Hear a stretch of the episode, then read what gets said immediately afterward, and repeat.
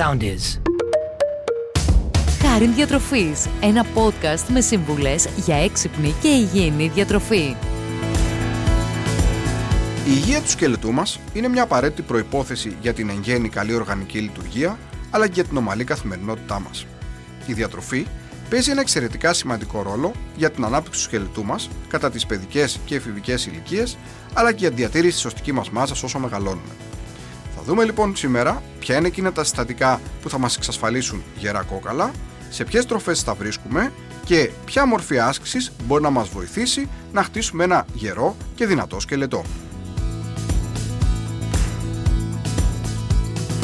Αυτό που καταρχήν πρέπει να πούμε είναι ότι τα οστά μας δομούνται από ένα σύνθετο υλικό το οποίο αποτελείται από πολλούς κρυστάλλους ανόργανων στοιχείων, οι οποίες περιέχουν επίσης και ένα πρωτεϊνικό στρώμα. Η δομή τους είναι τέτοια ώστε να παρέχει στήριξη, ανθεκτικότητα και να απορροφά τις κρούσεις χωρίς να σπάει. Αν διαταραχτεί η σύσταση του οστού, μπορεί να προκληθούν διάφορες παθήσεις όπως η ραχίτιδα και η οστεοπόρωση. Τα οστά υφίστανται αλλαγές καθ' όλη τη διάρκεια της ζωής. Κατά τις δύο πρώτες δεκαετίες της ζωής μας, εναποτίθεται το μεγαλύτερο μέρος της οστικής μάζας και η κορυφαία οστική μάζα επιτυχάνεται συνήθως μεταξύ ηλικιών 18-35 ετών.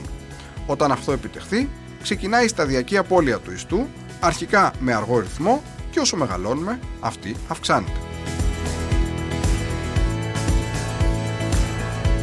Τώρα, αν ήθελε κάποιος να δει ποιοι παράγοντες μπορούν να επηρεάσουν την υγεία των οστών μας, οι κυριότεροι από αυτούς είναι η κληρονομικότητα, το φύλλο, οι ορμόνες, η διατροφή, το κάπνισμα, η άσκηση, το σωματικό βάρος και κάποιες συνήθειες στον τρόπο ζωής που μπορεί να επηρεάσουν την οστική μας μάζα. Ίσως όμως ο πιο σημαντικός παράγοντας είναι η κληρονομικότητα, αυτό που λέμε το γενετικό περιβάλλον, αλλά παρόλα αυτά άλλοι παράγοντες όπως η διατροφή και η σωματική δραστηριότητα έχουν ένα πολύ σημαντικό ρόλο στην ανάπτυξη και διατηρήση του σκελετού μας. Όσον αφορά τη διατροφή μας, υπάρχουν κάποια συγκεκριμένα συστατικά τα οποία φαίνεται ότι αποτελούν ζωτικής σημασίας για την ανάπτυξη αλλά και τη διατήρηση των οστών μας και γενικότερα για την καλύτερη σκελετική υγεία. Τα δύο σημαντικότερα συστατικά της διατροφής μας που πρέπει φυσικά όπως θα πούμε να τα καλύπτουμε καθημερινά είναι το ασβέστιο και η βιταμίνη D. Πάμε λοιπόν να δούμε πώς αυτά τα πολύ σημαντικά συστατικά επηρεάζουν το σκελετό μας.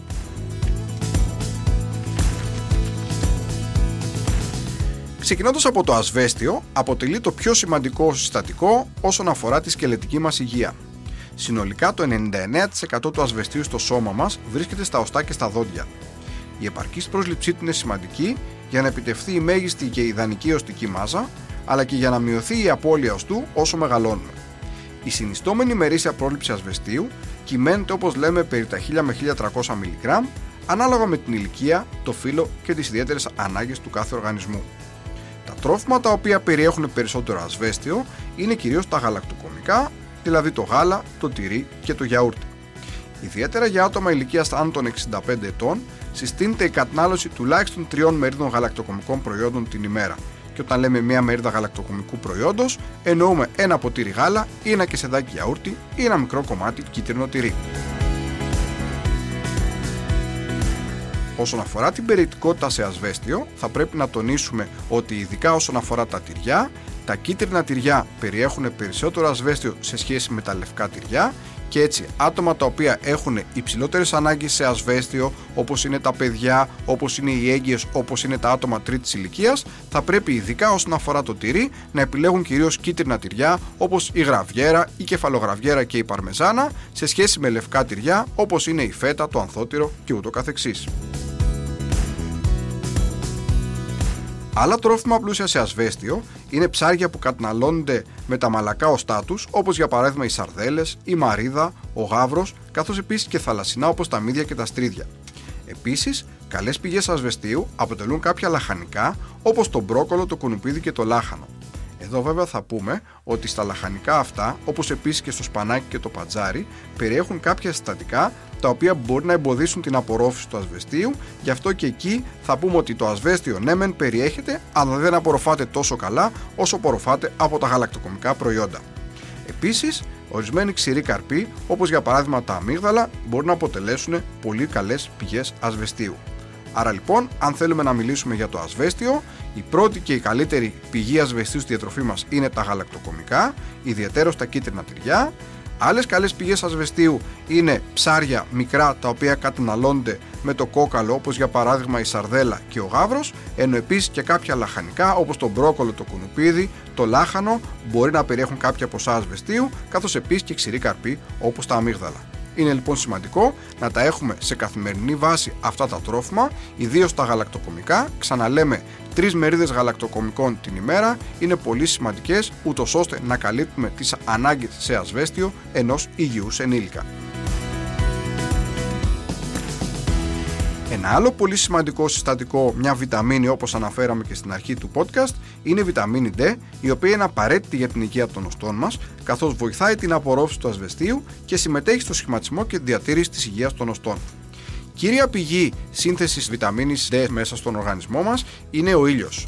Έτσι, η βιταμίνη D, η οποία ονομάζεται και βιταμίνη του ηλίου, έχει το ιδιαίτερο χαρακτηριστικό ότι όταν ο ήλιος ακουμπήσει στο δέρμα μας, αυτό αυτομάτως ενεργοποιεί τη σύνθεση αυτής τόσο πολύ σημαντικής βιταμίνης.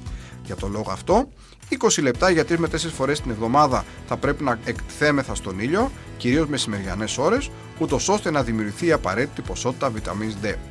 Ωστόσο, εδώ θα πρέπει να πούμε ότι ακόμη και στην Ελλάδα όπου υπάρχει αρκετή ηλιοφάνεια, εδώ πολλοί άνθρωποι εμφανίζουν μεγάλη ανεπάρκεια σε βιταμίνη D.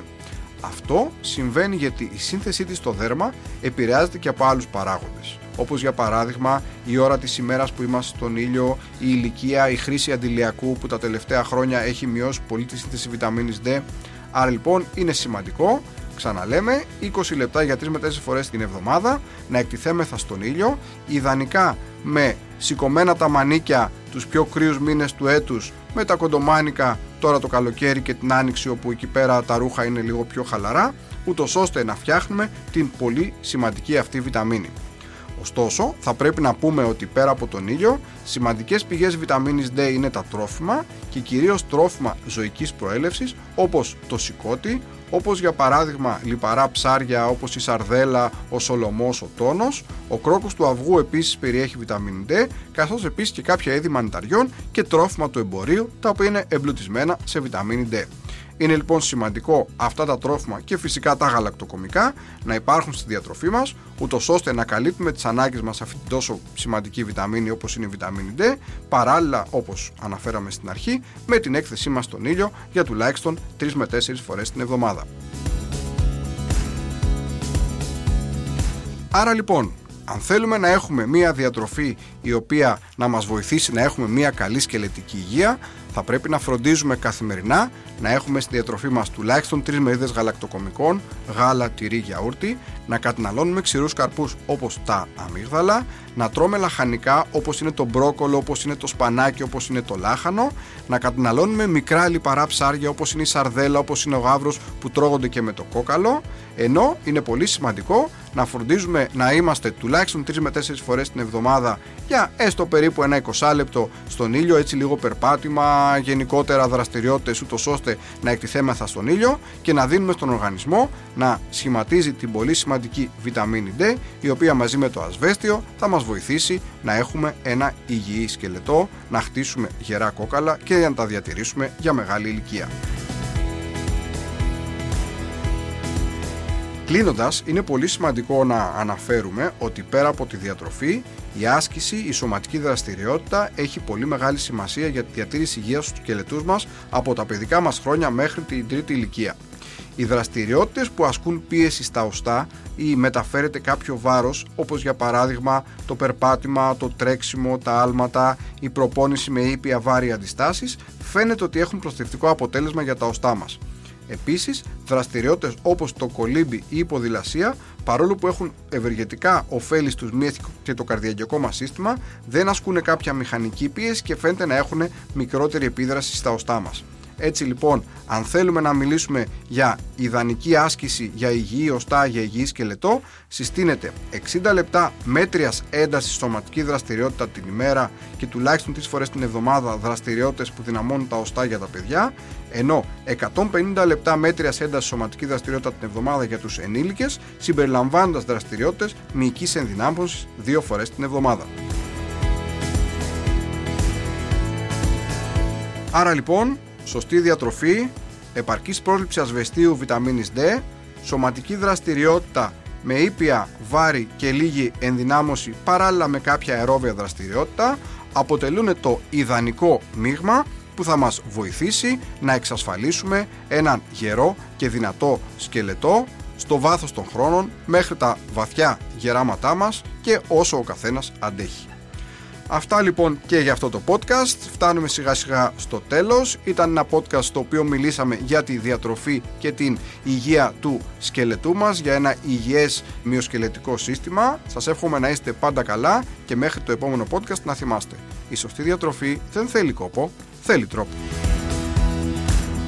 Ακολουθήστε μας στο Soundees, στο Spotify, στο Apple Podcasts και στο Google Podcasts.